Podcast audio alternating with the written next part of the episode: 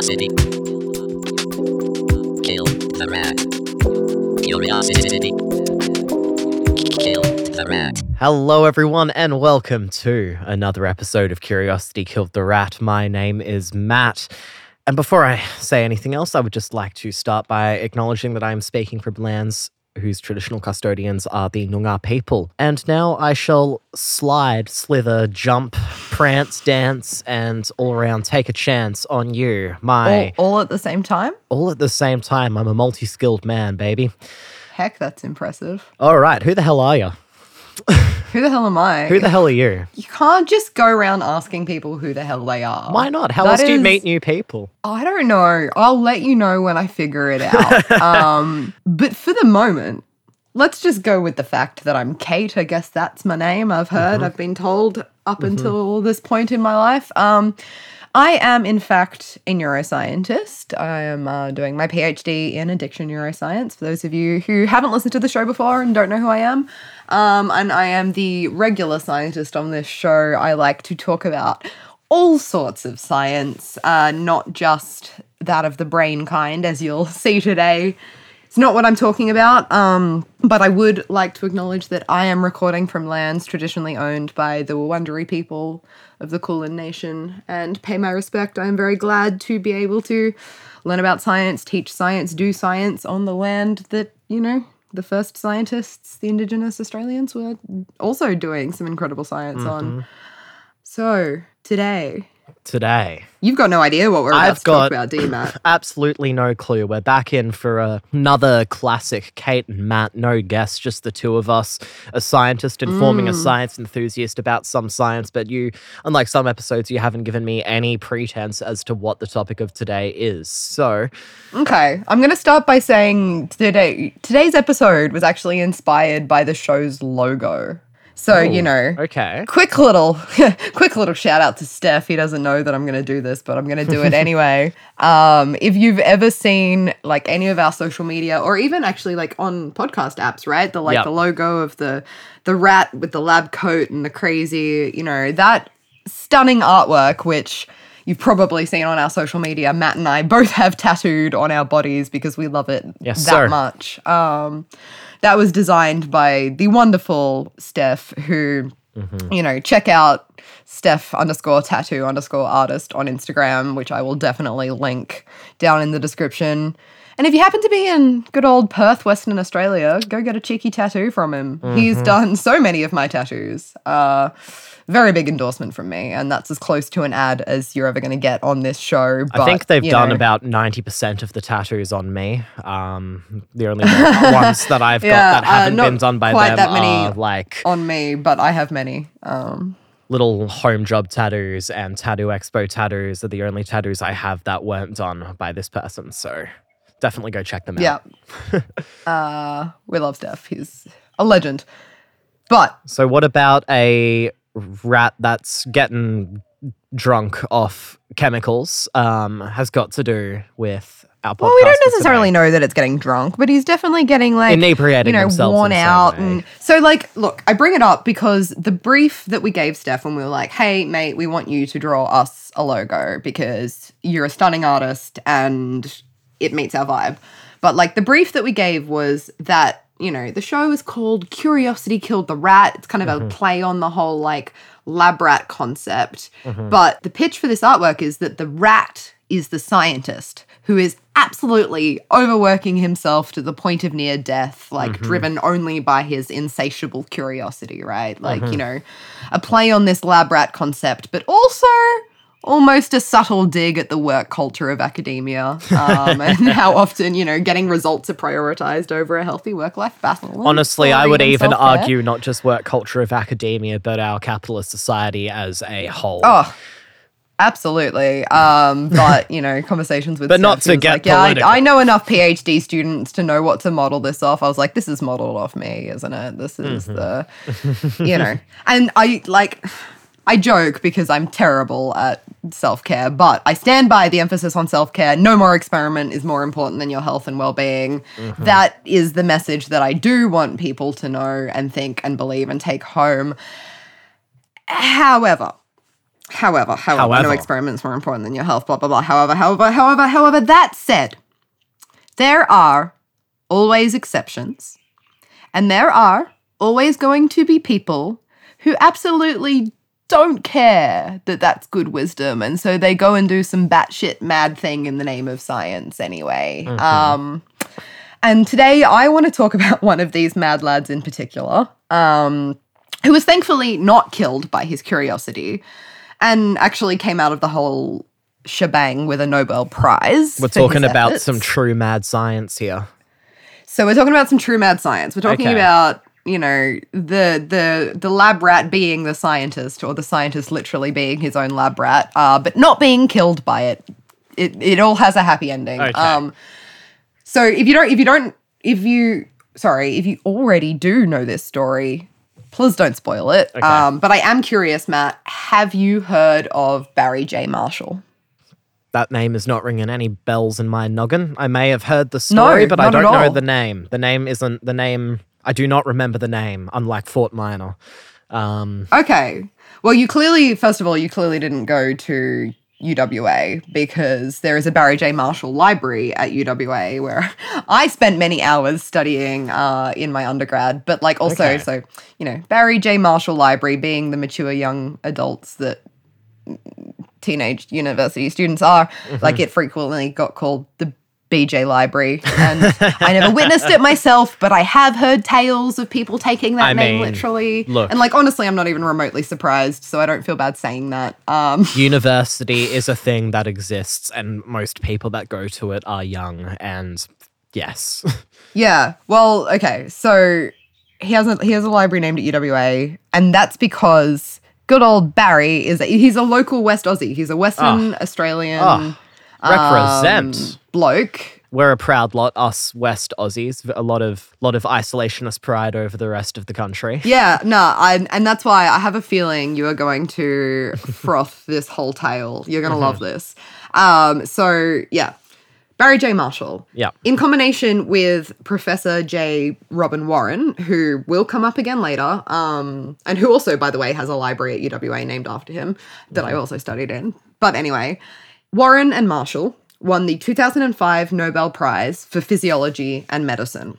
Mm-hmm. And I'm not going to tell you exactly what for just yet. Oh, a bit of mystery. I'm going to give you some important background knowledge on Bazza. I don't know if I should call him Bazza. He is still alive, and I don't know if that's his preferred name. I should call him Barry. Okay.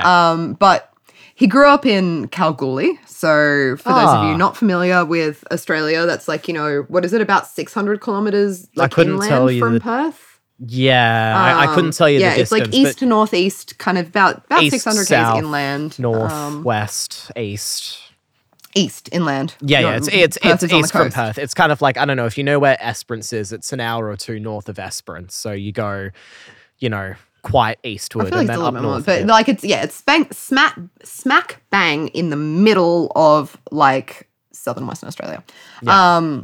And yeah, so he grew up there mostly, like as a kid, and then he moved up to Perth as a teenager. Mm-hmm. And he did his medical degree at UWA, is, you know, there's a library named after him there. Country boy went to the city to learn how to science. Yeah, pretty much. And like, you know, he was the first in his family to get a higher education. So like, look, once I tell you the story, like, you know, those of you listening, if you don't already know it, you'll understand how it makes perfect fucking sense that this guy was a real just middle finger to the elitist and, you know, if he comes from nepotistic nature of academia and medicine. If he comes from Cal, I've known a few people from Kalgoorlie, and I can just... Once you hear this story, you'll be like, of course this was like a mad lad fucking West Aussie from Cal. Like, absolutely, This fits the bill, and I love it. Mm-hmm. It's like, you know, as much as I'm like, oh, the work culture of academia, and this guy kind of just doesn't respect his self-care. Like, no. This guy is a big middle finger to just like the entire medicine, academia. I've lived and worked in the country of W, not Cal, pretty close to Perth, but you know, lived working in a country town the last couple of years. You're a country lad. Oh, I don't know if I can call myself that yet. I've heard that in Dwelling Up, where I'm currently living and working. You are. You've got to be living there. If you weren't born there, you have to live there for at least 21 years before you can become a local.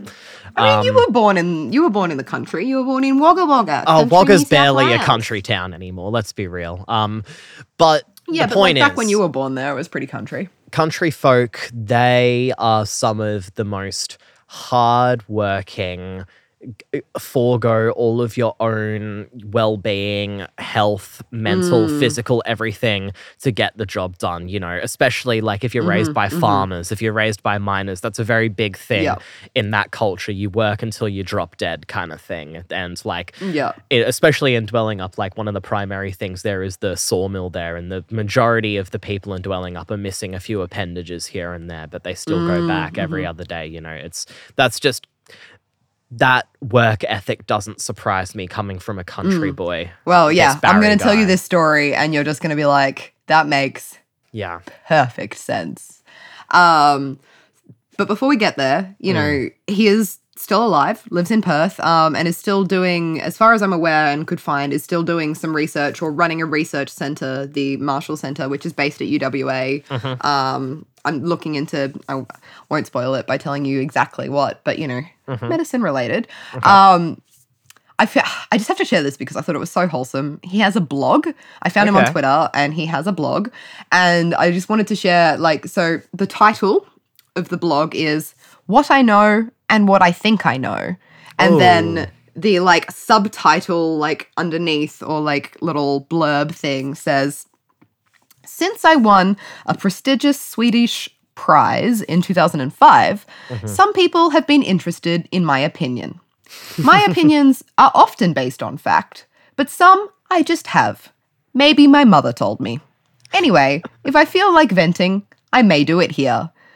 But this is not a very intensive blog, just a little bit of news, really. And then the most recent entry is from November 2020, and it's literally just, like, instructions about how to set up this, like, particular printer scanner with email on an Apple phone, complete with, like, screenshots, and then the hope that, and I quote, it might help save a few hours for those trying. Aww, so it's just, like... That's quite wholesome. The most wholesome shit. And, like, the thought definitely occurred to me to, like, reach out to him and see if he wanted to come on the show himself. But then I remembered that, like... I have anxiety, and this is a Nobel Prize-winning scientist who is probably very, very busy and has done many an interview and podcast before. So I'm just going to draw from those resources and tell the story myself.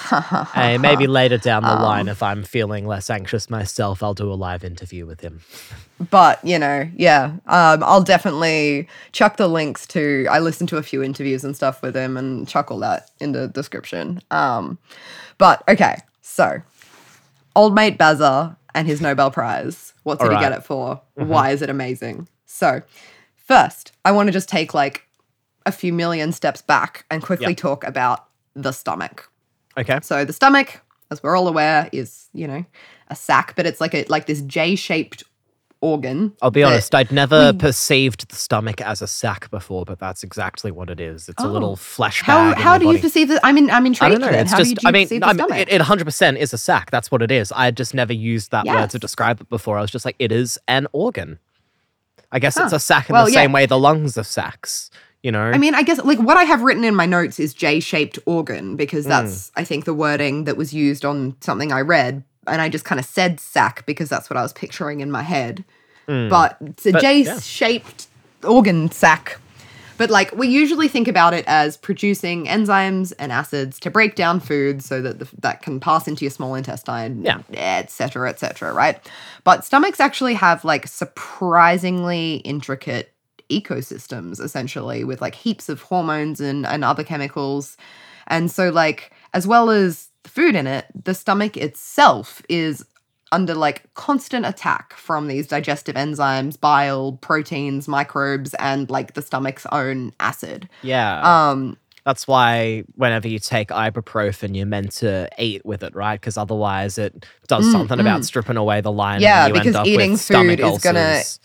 Yeah, when you eat food, you're going to get more stomach acid in a response to that food, and then that's protective from the aspirin and the ibuprofen, from like destroying the lining. Yeah. Also, in response, like the stomach produces bicarbonate and also like phospholipids to help essentially just maintain the integrity of the lining. Like it produces all these sort of like shields and protective stuff. And like this whole thing is a very delicate balance that's like constantly regulated. It's referred to as mucosal defense, and it's just like this balance between chemicals, protective and harmful, and is just it's a very, you know, I don't know, I always just thought the stomach was just such a simple little sack of acid. It's a sack of acid that dissolves your food before the intestine squeezes it into poop. Yeah, but, you know, obviously for something like that to exist within your body and not, like, eat itself, there needs to be a whole lot of, like, protective shit in play. Of course. So now, of relevance to today's episode, I want to talk about, it's a group of conditions that are kind of, like, collectively referred to as gastritis, right? Okay. Which is just, like, inflammation of the stomach lining. So it's when the stomach lining gets inflamed, comes along with nausea, vomiting. Sometimes it passes, or sometimes it develops into a chronic thing that can lead to like stomach ulcers or eventually stomach cancer. Okay. I think I had a gastrovirus when I was a kid once, a rotavirus or something like that. Put me in hospital for a bit. I have no memory of it really because I was too little, but I think that's something that affects kids often. Yeah. Well, I mean, like a gastrovirus is different again, I guess. It's more like a stomach bug that, you know, is a bit different to like gastritis just being this sort of inflammation. And then like stomach ulcers are actually like sores in the stomach lining. So like these really painful sores that like, you know, or the upper part of the intestine that kind of like, you know, open up and can get really, really painful. And like they aren't just uncomfortable. If they get bad enough, patients can start bleeding or their stomach can burst. Oh, like, this shit can be deadly. Yeah. Usually associated with like nausea, a whole lot of unexplained weight loss, like not a good time. And since about the mid-1800s, right, doctors thought that stress alone caused most stomach ulcers. I've definitely heard that before, like stress causes stomach ulcers. Yeah, I was going to say this is a pervasive-ass myth that will not fucking die, right, is that like, and it stems from like the 1800s where like patients were given antidepressants or tranquilizers and told to visit health spas, and that was the like treatment for stomach ulcers, right? Huh. And then back in the 70s, ulcers were like most common in middle-aged men who both smoked and drank. So doctors assumed that ulcers were like hugely a product of what they call hard living and like, you know. Yeah, okay. Yeah. The typical advice was like slow down, take care with what you put in your body, and also take some antacids because about the mid-20th century it was widely sort of accepted that also sometimes excess hydrochloric acid, so excess stomach acid, prompted the stomach to eat itself, and that this would cause the gastritis or the ulcers. So they were like, right, to me, to the layman, that and sounds, too much stomach acid. That sounds and spicy food also totally plausible, right? Like, I mean, if people have been saying for hundreds of years that it's been a result of stress, surely there must be mountains of anecdotal evidence to back that up for it to remain as such a common and a pervasive myth, right? And it truly, like, it is something, it's one of those things that, like, was just so accepted as fact that, like, just buckle up. This is barely the beginning of the story. And like, also, like, the hard living, you know, if you smoke and eat like shit and work hard, of course that's going to put strain on your body, and to slow down and do good things doesn't seem like poor health advice, generally speaking. No, whether or not exactly. It's a good idea regardless. I can see, you know, how these ideas definitely, and, you know, if you then follow that up with, and it's all true, I'd be like, yep, bet, that makes sense to me. But I sense that's not where this story is going. No, see, this is the thing, because it's like people, it had been the accepted idea for a long time, and it makes a lot of fucking sense. So people had a very hard time letting go of this idea. The other thing that people had a really hard time letting go of, they used to think that the stomach, due to its very, very high acid content, was sterile, that is completely bacteria-free, because there is absolutely no way bacteria could exist in that environment, right? Like, it was literally printed in medical textbooks, like, even in the 80s, and probably still some, like, now, right, that bacteria cannot survive in the acidic environment of the stomach, and that, you know, ulcers are caused by stress or too much stomach acid, and, like, that was in medical textbooks, like, up until fucking at least the 80s, right? And, you know, credit where credit is due. We have since discovered a rare type of ulcer that is caused by too much stomach acid, but these make up less than 1% of all ulcers. Yeah, okay. But, you know, this was the fucking idea. And, like, people stopped looking for bacteria in the stomach because it was just in textbooks that, like, it makes sense. Most bacteria can't survive in hugely acidic environments. So they're like, why even look for bacteria in the stomach? There's no way it could survive. However, I think I've heard enough in contemporary knowledge that, you know, gut health and gut bacteria is, in fact, a thing. I do not know to what extent and things like that, but... Yeah. You know. Well, I mean, one thing I will say is that when we talk about, like, the gut microbiome, like, today and stuff, which, like, definitely is getting a lot more attention than it used to, but that's normally sort of referring to bacteria in, like, the lower intestines, like, further down the gut, not the, like, super, super acidic stomach. I guess, like, that's at least still, my, I think... It's still very rare for a type of bacteria to be able to survive in the stomach. I guess that's just a misinterpretation on my part of the word gut. I understand now more that gut does mean the intestines and that, but especially when I was a kid and that, I just thought gut meant belly meant stomach, because that whole area is your belly, is your tummy, is your stomach, you know, so...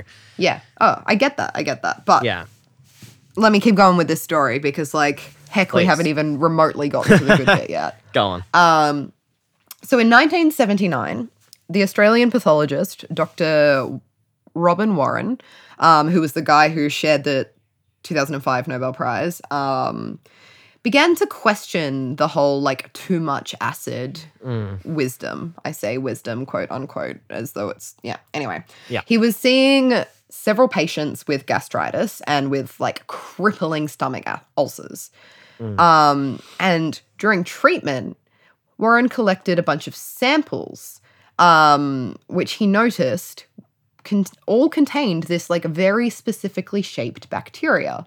This bacteria called Helicobacter pylori, and it seemed to be present in literally every patient that had these, like, stomach ulcers. And he was like, okay. Because you can do this thing called an endoscopy. You use an endoscope, which is like a narrow tube. You kind of feed it down your throat, down your esophagus, and you can either, like, with a camera take, like, images, or you can take, like, a biopsy, so, like, remove some tissue and take it out and, like, examine it and stuff. And, like, people just weren't looking for bacteria because they believed it couldn't live there. For some reason or another, he looked for it and he found it, and he was like, oh, heck. Shit, we were wrong this whole time. And he was like, this is interesting. He was like, this is intriguing. This is curious. This doesn't make sense to me. So he also decided that these patients that, you know, had this infection and that had this gastritis, he tried treating them with antibiotics and found that it was effective. Like, it worked. Antibiotics treated gastritis. And it's like, okay, bacteria, antibiotics. He was like, okay, there is something here. Around this time, old mate Bazza, Barry Marshall, was training to become a specialist in gastroenterology, and he happened to come into contact with Dr. Warren and, like, talk to him about this whole thing, and his curiosity was just, like, set ablaze. Barry was like, yeah, I need to figure this mystery out. I want to know more. I'm intrigued. I'm like, you know, in. So a beautiful friendship was born. In 1981... Robin Warren and Barry Marshall, they set up a formal study, and they found that, like, nearly all of their ulcer patients were infected with this bacteria too. They identified this bug as the Helicobacter pylori. They learned how to grow it, how to culture it. So they took little bits from patients and then, like, grew bigger cultures of it and, you know, formed this hypothesis that it might actually be the reason why people develop these ulcers. It is really, like, important to note at this point that, like, neither Warren or Marshall discovered this bacteria. Like, humanity has been aware of this bacteria since 1893. Okay. And like the more Marshall sort of like started looking into this, they found a bunch of other like largely ignored studies suggesting links between this bacteria and ulcers as early as a paper in 1940 by a cardiologist from Harvard, Dr. Friedberg. And like, here's some fucking tea for you. It's now widely accepted that if Friedberg had continued with his research into this bacteria and ulcers, he likely would have solved the problem like fucking decades before Marshall did. Oh. However, Friedberg's boss pressured him to abandon his research in favor of something that would be easier to prove. So that's exactly what he did. Ugh. And it just got like, you know, however many lives were lost in that time, like it just got left alone until fucking Warren and Marshall were like, also I found that there was a Greek doctor, John Lykoudis, I believe is how you pronounce it. He presented his findings that antibiotics eradicated ulcers in 1964, and his evidence was largely ignored because it went against the current consensus. And then in 1968, when Lykoudis refused to stop treating and curing his patients' stomach ulcers with antibiotics, he was fined and was largely regarded as a quack. So essentially, suggesting ulcers were caused by anything other than stress was like career fucking suicide. Fucking people were so stuck in their ways that like anyone who was like, excuse me, there is actually evidence to suggest that what you're thinking may not be correct. People were like, nah, but it's in the medical textbooks, yo. Like, have you seen Pooh's Grand Adventure? And like Rabbit sings this whole song about how like if it says so, then it is so. I mean, I have seen it, but like, a very long time ago. I thought it's not fit to think until it's printed in ink. If it says so, so it is. It very much that. Yeah. So fucking crazy. So that's pretty much like, that was, you know, in the like 40s and the 60s. And, but, you know, that was all I could really find of people trying and ignoring it. And then there were, yeah. But once sort of like Warren was like, yeah, no, this is a thing. And he chatted to Marshall and Marshall was like, fucking, yes, this is a thing. We're figuring this out. Mm-hmm. And then they started this formal study. They got biopsies from a bunch of patients. Like they had enough to sort of like put something together. So that in 1982, Barry Marshall, he presented the idea, the whole hypothesis, at the College of Physicians. I can't talk. Go on, start a podcast. You can say words. The College of Physicians meeting at the Royal Perth Hospital, and essentially was laughed at.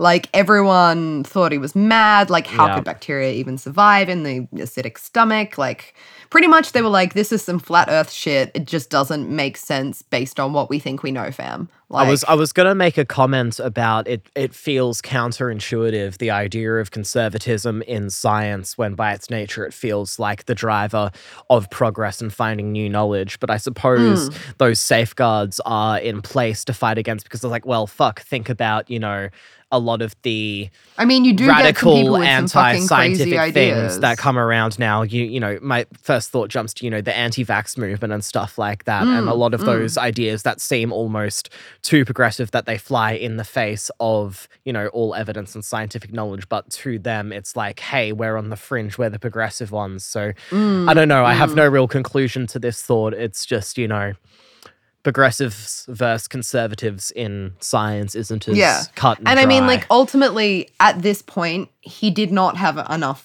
evidence to support the hypothesis, right? Like, he just didn't. Like, it made sense. Like, he had a correlation between finding this bacteria in the stomach of people that had ulcers and gastritis. But, like, you know, he was like, oh, maybe you get gastritis first and then you become infected by the bacteria. Like, you know, chicken or the egg. Like, who the fuck knows? They're just like, there wasn't enough.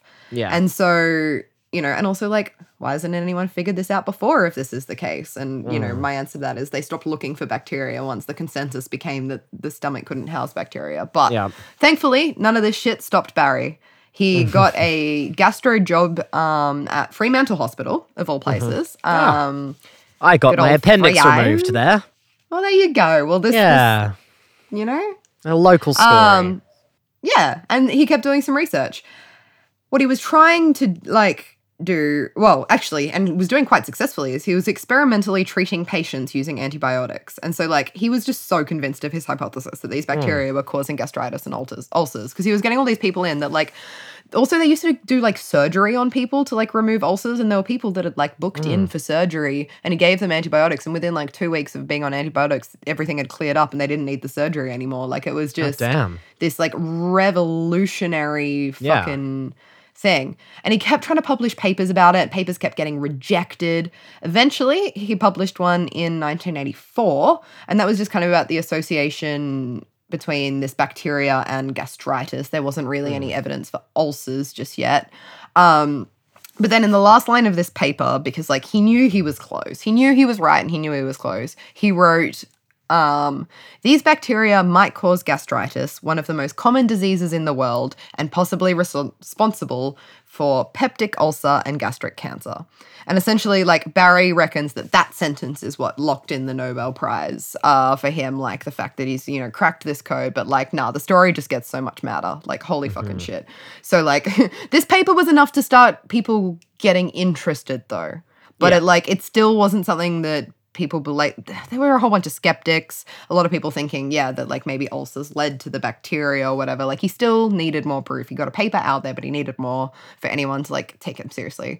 And, like, at this point, he's been trying for, like, fucking ages to get a successful animal model up and running. And he'd been trying to use pigs. He had a program at the Royal Perth Hospital where apparently he had, like, 3 or 4 piglets. And, like, every week they'd grow up this bacteria, this H. pylori, and they would feed it to the pigs. Barry would, like, he'd wait a couple of weeks and he'd go in, he'd do an endoscopy on the pigs. But he never ever found the Helicobacter pylori in the pigs. Because, like, pigs are not humans, right? Yeah. And they're just immune. And, like, it makes sense because, like, to survive in a pigsty, like, think about a pigsty, the kind of right? Shit, you probably need to have a fucking good immune system. Yeah. And so what likely the case is that pigs just have a fucking good immune system and they can't get infected by this bacteria like humans can. And then the problem he ran into was that, like, once the pigs past a certain age, they were too big to fit the endoscope into and were essentially just, like, useless as a model. So he'd just been, like, trying, he'd used all this funding and just had been so unsuccessful. And, like, it was just, you know, it was looking pretty fucking hopeless at this point. But, like, he really... really wants to prove this. Like, and like, not just because his ego wants to be right and he wants to prove a point, but because if he was right and this bacteria is causing, like, stomach ulcers, then treatment for ulcer disease would be, like, literally revolutionized. It would be simple, it would be cheap, it would be a cure. It means people, like, wouldn't have to get such invasive surgery where people get their stomachs cut into to treat something, you know? And, like, in his words, he was like, for the sake of the patients, this research has to be fast-tracked. And, like, what he really needed was humans. He needed a human volunteer to consume this bacteria and see if it causes stomach ulcers. I feel like I can, like, tell where this story is going to go based on how you prefaced it. I mean, it's a very big ask, right? Yeah. Like, how do you pitch this to someone? Like, come drink some bacteria for me to do science. Well, look. Okay, I heard an interview with him, and this is a direct quote, and I'm just going to read it out because, you know. I discussed it sort of hypothetically with my bosses to see, like, which way the wind was blowing. And at that point, I decided, well, you know, I can't guarantee that they'd let me do it. So I didn't really tell anyone what I was going to do or when I was going to do it, but I decided I was going to drink the bacteria. And so he does. He fucking does it himself. So first he gets an endoscopy, right? So that, you know, they thread the small tube down the throat and take samples of your esophagus, stomach, and so forth. And which this is more from this interview, which I listened to. Personally, getting something shoved down my throat like that, no thanks. My gag reflex would not handle. I think you do it under some level of anesthetic, but I'm not certain of that, to be honest. But I've got more from the interview that's just like a cracker. I will link this below, but, like, so to get this, like, baseline reading endoscopy to, you know, make sure he doesn't have this bacteria or ulcers or anything already, right? Apparently he went up to his old boss, or, like, his boss at the time, and was like, hey, Ian, I need some normal control material. Can you do an endoscopy on me? And so, like, this guy laid him down on the bed, did the scope, and then goes, Barry, I don't know why you asked me to do this, and I don't want you to tell me. So, like, he obviously knew something was up. Like, he was like, yeah, this is some shady shit, but sure, but I'd like, you know, plausible deniability, please and thanks. But anyway, this endoscopy showed that Barry was completely normal, nothing in the stomach, no ulcers, no H. pylori bacteria, et cetera, et cetera.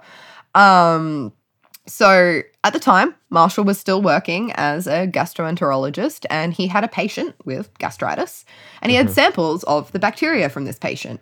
He also successfully cured this patient using this, like, specific combination of antibiotics. Yeah. So apparently, like, old mate Barry's thinking was like, well, if I use this particular strain, worst case scenario is I get an ulcer and then probably I can cure it. So on the 12th of June, about a month after this, like, big paper came out in 1984, he mixed up a bunch of this H. pylori that he got from this sick patient into a cup of beef broth and drank it at about 10 a.m., as you do. Yep. Apparently, he didn't expect anything to happen for, like, weeks or months, but he started noticing effects, like, within a few days. Oh, so, like, for the next few days, he describes there was some sort of, like, strange gurgling noises, and that he started feeling this feeling of, like, fullness after a big meal but without having actually eaten anything. Yeah. Okay. This kind of, like, you know, which is a common symptom of stomach ulcers, by the way. Then about day 8 to day 12 approximately, he woke up vomiting at the crack of dawn. But he was just, like, vomiting up water. Like, he digested his food, and the stomach was, like, there was no food in the stomach. It was just full of this, like, watery stuff. But interestingly, like, clear without any acid in it. And so, like, being the typical fucking scientist, he remarks that his biggest frustration was being half asleep and flushing the vomit down the toilet instead of saving a sample to analyze, because, of course. Because scientists. Which is so fucking funny. And then at about day 10, he had another endoscopy, which showed heavy, heavy colonization of this Helicobacter pylori, which is, like, the famous picture that appeared in, like, medical journals, et cetera, et cetera. And, like, he was fucking stoked because this helped prove his hypothesis, it causing gastritis. So the story then goes, he went home to his wife, and he's like, guess what? And she's like, what? And he's like, I drank the bacteria and I'm infected. Isn't it great? And, like, at this point, like, she was convinced by his hypothesis that this bacteria caused ulcers, right? Like, she was aware of his work. She knew what this meant. And so, like, he kind of went for the he knew she wouldn't approve, and kind of went for the whole, like, beg forgiveness, not ask permission approach. Yeah. So, like, as you'd expect, she kind of lost her shit. And then also, apparently, she'd, like, just had a car accident too, so had, like, whiplash and a broken rib. And this guy just, like, really picked his fucking moment to break the news to her. And, like, they had kids. The poor fucking wife. Oh, my God. Yeah. Like, just sitting there with a broken rib, whiplash, having just had a car accident. Your fucking husband comes home being like, hey, love, guess what I've done? I've just, like, drunk this dangerous bacteria and possibly given myself a deadly stomach ulcer. Have fun with the kids, lol. So apparently she was essentially like, nah, this experiment is fucking done. Like, start antibiotics within, like, the next 5 minutes or you're out of here. I mean, surely by that point he's proven enough, right?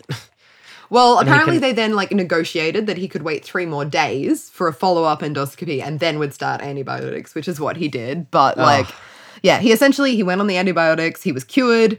It's a misconception that he actually ever got ulcers. He never developed ulcers, but he certainly did develop the gastritis, which is the precursor, and show, like, a strong colonization of the H. pylori in his stomach. So, like, regardless, the whole shebang was more than enough to demonstrate that this H. pylori, wasn't just along for the ride. It was the fucking problem. Yeah. The bug was attacking the stomach lining, opening up that tissue to more damage, essentially, from all the natural acid and shit sloshing around in your stomach. Yeah. We now know that this can also be made worse by things like smoking and stress, etc., mm-hmm. which is, why it seems like people with less than ideal health records or stressful lives were more susceptible. But, without H. pylori, most people would never probably get still believe that. Oh, yeah, that too. Yeah. But, of course, this wasn't the end of it. It's still, after this, 1984, because remember, he didn't win the Nobel Prize till 2005, right? Oh, true. 1984, he drunk the bacteria. It still took some time and some publicity for the results of this research to be, really noticed and respected by the wider medical community. Yeah. Where, even into the early 1990s, after curing numerous people of ulcers, publishing mm-hmm. several papers, apparently there were still heaps of people in the medical field that, scoffed at Marshall and even outright accused him of pushing snake oil-like treatment onto their patients through the media, because of course the media was fucking frothing this battle that Marshall was waging. It was Marshall versus the medical community. Is he a con? Is he legit? Because I understand it was a whole thing. Backlash against people with revolutionary new ideas and things in medicine. Again, that idea of snake oil, and again bringing it to modern examples of COVID treatments and anti-vax, and if you get someone pushing against that, I definitely, exactly, my gut, and it's probably a good thing to have a level of skepticism in the scientific world, absolutely. And that, but there are results that he's backing it up with. There's proof. There's several unless, am I wrong? Do there seem to be any? In comparison to fucking ivermectin or straight up, intravenous bleach, what are there many negative side effects to taking antibiotics as a treatment for this that make this harmful? You don't want to overuse antibiotics as a basic rule of thumb, because that's how you end up with antibiotic resistance, and that can be a whole thing. And that's why you're told, if you start a course of antibiotics, make sure you finish the whole thing, even if you start feeling better. There is a whole thing there that I don't have time to go into this episode, but so I wonder how much of it is a lot of this kind of elitist medical conservatism, and how much of it is a healthy amount of scientific skepticism. Well, a lot of the problem in this particular scenario is that when he first did the whole, I'ma fucking drink the bacteria like a mad lad, the first sort of people to report that to, the wider community was, people don't read scientific journals. People didn't read the paper he published. No, it got picked up by a fucking trashy tabloid magazine newspaper thing about this crazed Australian scientist who drank bacteria to prove a point. And that was the first place any of this sort of got its publicity and traction. Yeah, okay. And so it's always sort of been tarnished by this whole these sorts of tabloids post lies. They post bullshit. They don't print, it wasn't posted at the time. It was printed magazines back in the day. They don't print reputable shit. They print celebrity lies and slander, right? Yeah. And so that kind of they picked up on this story, and it kind of, that didn't help, unfortunately. It kind of led to that. Especially fucking old mate Bazza from Cal drinks a vial of bacteria, and now he reckons he has the cure that goes against hundreds of years of scientific knowledge. Fuck this guy. Exactly. I'm not going to listen to him. Fucking, this tabloid's reporting. I can empathize with that. Yeah. But then what ended up happening, right, is that these patients predominantly did end up cured, and so that eventually won more and more people over, because they were seeing that the proof is in the pudding. This is actually working. And then finally, it all kind of came to a head in 1994 when the National Institute of Health, so the NIH, held a 2-day summit in Washington, D.C. over the matter, and they could no longer ignore the evidence. And at the end of the summit, they released a statement saying that the key to treatment of duodenal and gastric ulcer was the detection and eradication of Helicobacter pylori. Hell yeah. So, the NIH finally in 94 released this fucking statement being look, he's right. get over it. And so from then on, the majority of the medical community kind of had that stamp of approval. So they accepted Marshall's hypothesis. And then like 11 years later, you know, in the biggest and best middle finger that one could possibly give the haters, he won the fucking Nobel Prize over it. Hell yeah. It feels like insert a gif of Captain Holt from Brooklyn Nine-Nine going, vindication! Yeah, exactly. Like, the ultimate vindication. And, like, you know, so beyond this as well, like, as more and more people got antibiotics to treat their stomach ulcers, the rate of stomach cancer also plummeted. And so now, as a result of that, the World Health Organization also recognizes the H. pylori as a carcinogen. So the same damage the bacteria does to the lining of the stomach with an ulcer can also cause gastric cancer. So, which makes sense. This discovery is essentially like a massive fucking public health victory. Fucking like, on your Basil, or Barry, sorry. I don't know, he's from Cal. I feel like he'd like Basil, maybe, unless he wants to reject his roots. I don't know. I'll call him Barry. Who knows, hey? But like, you know, the knowledge that you can treat these problems with antibiotics has saved like so many fucking lives. And, you know, like, it sounds nice, right, to sort of end it there, right, and be like, sum it up all, you know, nicely. We found this dangerous bacteria. It causes gastritis. It causes stomach ulcers and cancer. We just need to like get rid of that, right? And live happily ever after. The end. Is there a but? Of course there is. As per fucking usual. I mean, we are talking about the digestive system after all. Of course there's going to be a butt after the stomach. But I thought you said this had a happy ending, Cade. What the fuck? I mean, it does in a sense, but like there's a twist because there's always a twist. Okay. So while most ulcers are in fact caused by this H. pylori, most people with H. pylori don't actually develop ulcers, and even fewer get cancer. So like so many people in the population, like almost as much as like 50% of the population have H. pylori, but only a very small number of those people end up having any issues with it, to the point that like doctors will only bother testing you for it if it starts to cause problems. Not only, though, can it be just harmless a lot of the time, it can also maybe be helpful. Because now there's evidence that H. pylori seems to protect people from developing heartburn and from getting cancer in the esophagus. So, like, scientists aren't entirely sure why the fuck this is the case. It might be something to do with the bacteria cutting down on acid reflux. You know, they're not sure, but because of fucking course this is the case, the specific strains of H. pylori that are most dangerous to the stomach are the ones that are most protective to the esophagus. Fucking lol.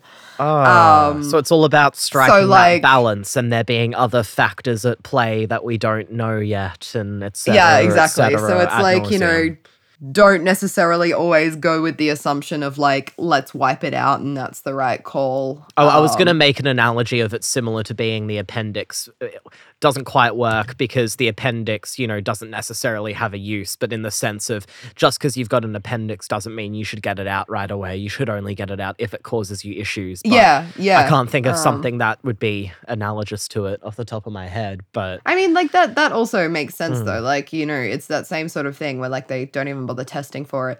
Though, like, I was just going to say, like, the only other fun little, like, tidbit that I have about this, like, H. pylori is that I've been tested for it. And the way they test for it is really fucking weird. It's a breath test.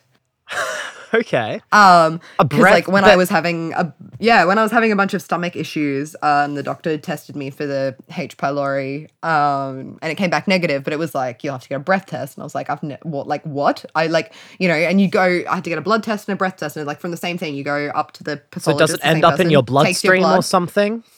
No, because the blood test is not for this. The blood test was to check everything else. They were kind of just like trying to tick all the boxes and check for everything when they were trying to figure out what was going on.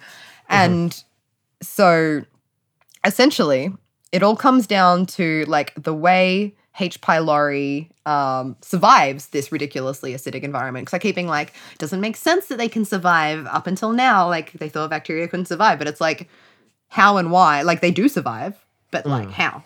So they do it because they produce an enzyme called urease. So this enzyme converts water and urea into carbon dioxide and ammonia. So ammonia is basic. It's very basic. stomach. Yep. So it neutralizes the acidity of the stomach, like just around the little bacteria, like just enough so that it can survive, right? Yep. And there's no shortage of urea in the stomach generally. Like it's a common byproduct of food metabolism secreted in there and whatever. So you get this thing where it's producing ammonia to protect itself from the acidic environment, but then a byproduct of that is it's also producing carbon dioxide directly from this urea. So the breath test, what you do is you fast, first of all, for I can't remember how many hours it was, whether it was from midnight or whether it was longer, but essentially it was fasted. And then when I got there, I had to eat it was a little wafer thing dissolve on my tongue, cardboardy thing. And apparently it's because it's got a special type of urea on it that has a carbon action. You ate piss. Sorry. I ate piss. No. Urea is in piss, but it's not all that piss is. Thank you. But what they did is, so urea as a molecule has a central carbon atom and that carbon atom can be tagged with something that you can then identify in a lab. And so I ate this thing with a special tagged carbon atom. And so if there is H. pylori in the stomach, then the urea from the thing that you eat will mix with the water that's already in your stomach and be converted into carbon dioxide and ammonia. Now the carbon dioxide from this reaction will have that little chemical tag on the carbon. That's fun. That CO2 then leaves the stomach into the bloodstream, which then travels to the heart. The heart pumps it to the lungs and you exhale that CO2. So I had to eat the thing. I think it was wait 5 minutes or something. And then I had to blow into this. It was like a silver balloon. And I had to inflate this balloon. I had to do two of them at different time points after the thing. And then, the presence of a chemically tagged CO2 in that breath sample would indicate a H. pylori infection in the stomach.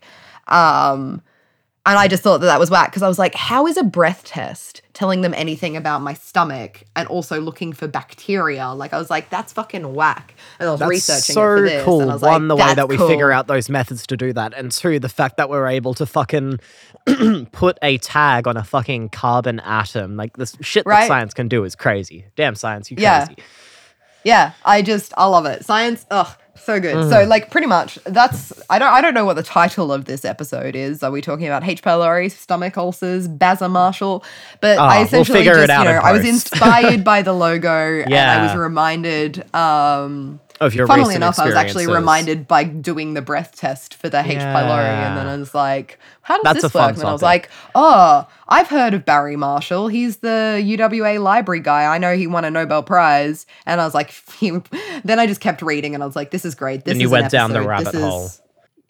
Very fitting for this show, I think. One question I have, I don't know if you've got the answer for it or not. H. pylori as a bacteria, how does a person acquire that? Is that something that you just accidentally ingest from your environment? Is it something that people are born with? Some are born with it, some without. Is it a combo of both? Am I at risk of consuming it at some point? It's an infectious disease, essentially. It's got higher rates in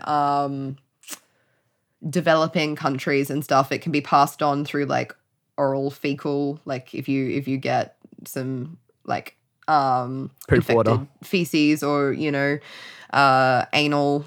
Oral, very rare cases, apparently oral, it can be passed on.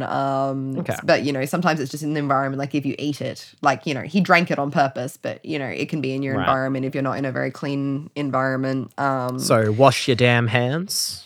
Yeah. And maybe disclose your H. pylori status before asking someone to eat your ass. I don't know. Yeah, valid. So with that... if you're going to ask someone to eat your ass, the courteous thing to do is wash first. Although I suppose a wash doesn't necessarily get rid of all bacteria. Anyway.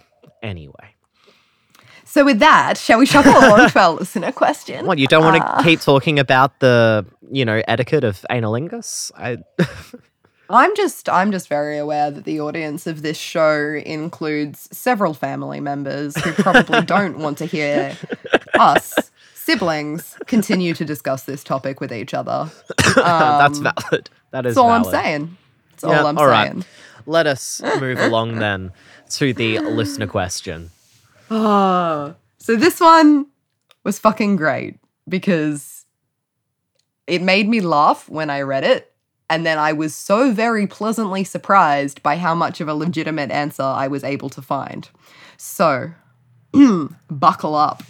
All right. Oh, by the way, should say, almost forgot, if this is your first time listening to the show, you too can send us a listener question. We have an email address, curiosityrat@gmail.com, where all of these questions are emailed in, and I do my best to have a look, find an answer for you, and share it in the most entertaining way I can manage. We've got some good ones in there, but please always send more. So this email reads, "Hey, Kate and Matt. Thanks for creating informative and hilarious content." Oh, thank you. Making me blush over here. "I'm curious, how would amphetamines affect a snail? Take all the time you want to. Cheers, Beric." I mean, snail but faster? You'd think, but no. But like, okay. So snail like, but when slower? I got this... Or will be revealed. Hold on. Okay. And like, it's really funny because like when I first read this question, I was like, okay, this is a thinker. Like, I'm gonna need to do some research first of all on the snail nervous system because I don't know heaps about that off the top of my head, and then I'm gonna need to like apply what I know about amphetamines to sort of like speculate what might happen. Right? There's not gonna be an answer. And, you know, like the first interesting thing I found was that like snails don't have brains, first of all, or not in the same sort of way that we do. They do have a nervous system, which is centralized to a certain extent. And they do have like structures very analogous. Like they've got several pairs of ganglia, which is like what we call a cluster of neurons, sort of connected by a nerve cord. And, you know, these neurons are responsive to things like serotonin, dopamine. Like they function very, very similar to human neurons. There is a bit of a meme factoid thing that's gone viral recently about the idea that snails only use 2 brain cells to make decisions. So a lot of people going like, haha, same. So well, that's interesting. It's actually 3, and I'll tell you. Oh, shit. Okay, go on. Because, yeah, like this is the thing. Neurons, like snails have neurons and they respond to the same sort of biochemicals as human neurons. So, of course, giving meth to a snail is something that has actually been done. Like, boy, oh boy, no speculation required. I can tell you exactly what the fuck happens, Varric. Like, I have an actual answer for you. They gave meth to a snail. Yes. Oh, my God. Yes. So, essentially, snails on meth have sharper memories. So, they don't get speedier, but their brains, like, do learn better and make memories that last much longer, according to a study that was done in 2010. So in this study, the scientists, they picked pond snails and they gave the pond snails the amphetamine crystal meth to explore memory-related brain processes. You know, which they then said, which ultimately get humans so hooked on the drug. Like the first article I read about this put it like very simply by saying, human meth users experience sensations of happiness and high self-esteem that make the drug extremely addictive. Scientists expect that such cravings may be tied to a powerful pathological memory that makes the drug's high difficult to forget. And like, I totally understand this because I often find like it helpful to think about addiction as essentially a learning memory disorder. And like, I'll explain what I mean. Like, you know, anyone who's listened to the show and listened to me talk about my own research before will have heard me talk about this to death, right? But like my research relates, or some of my research relates exactly to this phenomenon, but with alcohol. Like I've almost definitely talked about the whole context-induced relapse phenomenon, right? Where like context can be enough of a trigger for like these cravings to drive relapse because like when the brain experiences something rewarding, not only does it go like, oh yeah, this is a fucking good feeling, I'm going to remember this, it also like makes special effort to take note of like where you are, who you're with, like what does it look like, smell like, sound like any bit of information that will help you figure out how to find and get this good shit again, right? Like that is just so central to like what rewarding feelings do to the brain. And like this is a huge hurdle in addiction treatments currently, and why people so often get sober in rehab and then struggle when they're back out in the quote-unquote real world, surrounded by all the things that they previously associated, you know, with their substance use. But, like, let me get back on track before hijacking this entirely with my own research, because this wasn't actually an addiction study. Like, they weren't trying to get the snails addicted or see if they could replicate any addiction-like behavior in these snails. They were just trying to see how meth affected memory formation. So, like, pond snails don't have the memory skills of, like, more complicated creatures, but they can still recall experiences and learn from them. And like I said, these snails use just 3 neurons to decide, essentially, whether a particular environment it can breathe through its skin or if it needs to extend these little, like, breathing tubes called, I'm going to pronounce this wrong, pneumostones, to reach more oxygen, right? Because, like, they're aquatic creatures and, you know, they mostly breathe through their skin, get the oxygen there, but if there's not enough oxygen in the water, they extend these little tubey boys out into the air to get additional oxygen, and they use just these, like, 3 neurons to, like, make this decision. So during this experiment, this particular study, the researchers, they put these pond snails in tanks. Some of the tanks contained deoxygenated water, and some of them contained meth-laced deoxygenated water. So the low oxygen levels in the water caused the snails to extend their little tubey boys, and then the researchers poked these little tubes with sticks, essentially, like, irritating the animal and training them not to extend their tubes, right? So just they got conditioned, they learned, just breathe through the skin, mate. It's not worth it. You're going to get poked. Hard no, right? Yeah. So interestingly, the snails that were not exposed to meth seemed to retain their long-term memories of this training for only, like, a few hours, at which point they'd just start raising their tubes again. Like, they'd learn and then very quickly, like, a couple hours, they'd forget, right? Yeah. But the snails that were exposed to meth recalled the poking even more than 24 hours later and kept their tubes closed. Like, a whole day later, and they still remembered it.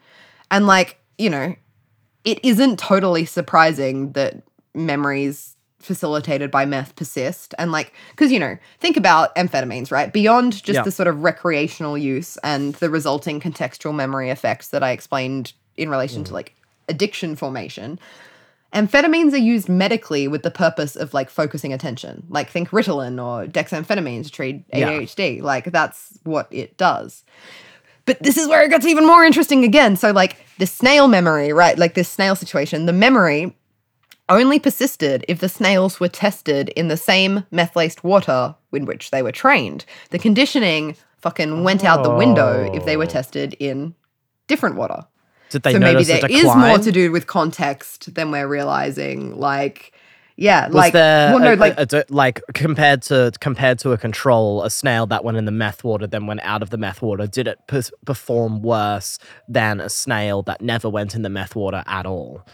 Or did it revert back to being, it just reverted quote unquote back, normal? Okay, interesting. So, you know, realistically, it's important to remember that these snail quote unquote brains are, like, super simple. Nothing, and we can't jump straight to what this means for humans. But, like, to answer, you know, Varick didn't ask me about humans. Varick asked me about snails, and I'm going to tell you, snails on amphetamines have better memories, and there is scientific fucking proof. And I just... the fact that they did a study on that. I love that I will reference it in the description. You can read the paper. It's real. I'm not making this shit up. Now, what I wonder if is this a totally random thing that Varick asked and we just happen to have answers? Or did Varick know about this study and just wanted us to talk about the snail meth study on the podcast? Honestly, I don't know the answer to that. Either way, I'm happy you asked it, Varick. Thank you. But I did not know, and now I do. So all in all, I'm a stoked person. Hell yeah. Snails on meth. What the fuck? What prompted someone to think about that? So that's at least 2 instances of people asking about snails on meth. Varick and whomever did this study. Yeah, well, I mean, they were doing it, they were just looking at the effect of meth on memory formation, and it just so happens because of the very, very simple nervous system that snails have and the similarity in the biochemistry that snail neurons and human neurons share, snails are a very, very good, easy animal model to sort of test things that you can't really test in humans. So just like old mate Marshall drank the bacteria himself, you can't just find humans and start giving them meth to test their memory. Like, that requires some heckin' ethics. Whereas snails... snails. You can do that at that when you're just at that very early basic. We just want to figure out on like a molecular biochemical level what this particular substance does to this particular cell to help facilitate this particular behavior or memory formation or whatever. Like it's just that's what it is. Like it's not because someone was like, I wonder what would happen if a snail got access to a bunch of meth. Like it's like a model to then hopefully understand the same process in humans, but like, you know, much like I do my research in like mice and rats, not because I care about rats that are addicted to alcohol, but because I care about humans that are addicted to alcohol, but you got to start somewhere. Yeah. No, that makes sense. Yeah. So with that, I think that's this episode done. I think we're done for another month. Happy days. Thank you, everybody, for listening. If you, once again, if you have a listener question, curiosityrat@gmail.com, shoot it through. I love the fun ones. I love the wacky ones. Hit me with them. If you loved the show, which of course you did because you're here, and you want to find more of us, you don't follow us on social media already, change that. Find us. We're on Twitter @CuriosityRat. We're on Instagram @CuriosityRat. If you go to Facebook, type Curiosity Killed the Rat into that little search bar, you'll see our stunning logo by Steph and you can follow us there too. And if it so happens that you're someone with money, not me, and you love the hard work that we put into creating this content for you, we do have a Patreon. Feel free, jump on, give us as little as $1 a month. And we will be beyond stoked to keep bringing this information for you because... I don't know. These stories deserve to be shared. Fucking absolutely. Marshall won a Nobel Prize, but he's not getting the West Aussie respect he deserves for like downing a cup of fucking bacteria. Like, you know, that's I need just more a of my Tuesday friends to know for about us. This. I mean, you know, I feel we've all accidentally downed a bunch of that bacteria every time we've done a shoey at a party, but you know, exactly. This time we wrote it on paper, so. Oh, yikers. Oh, with that, we'll catch you next time, crew. Peace out. Bye. Curiosity. Kill the rat. Curiosity. Kill the rat.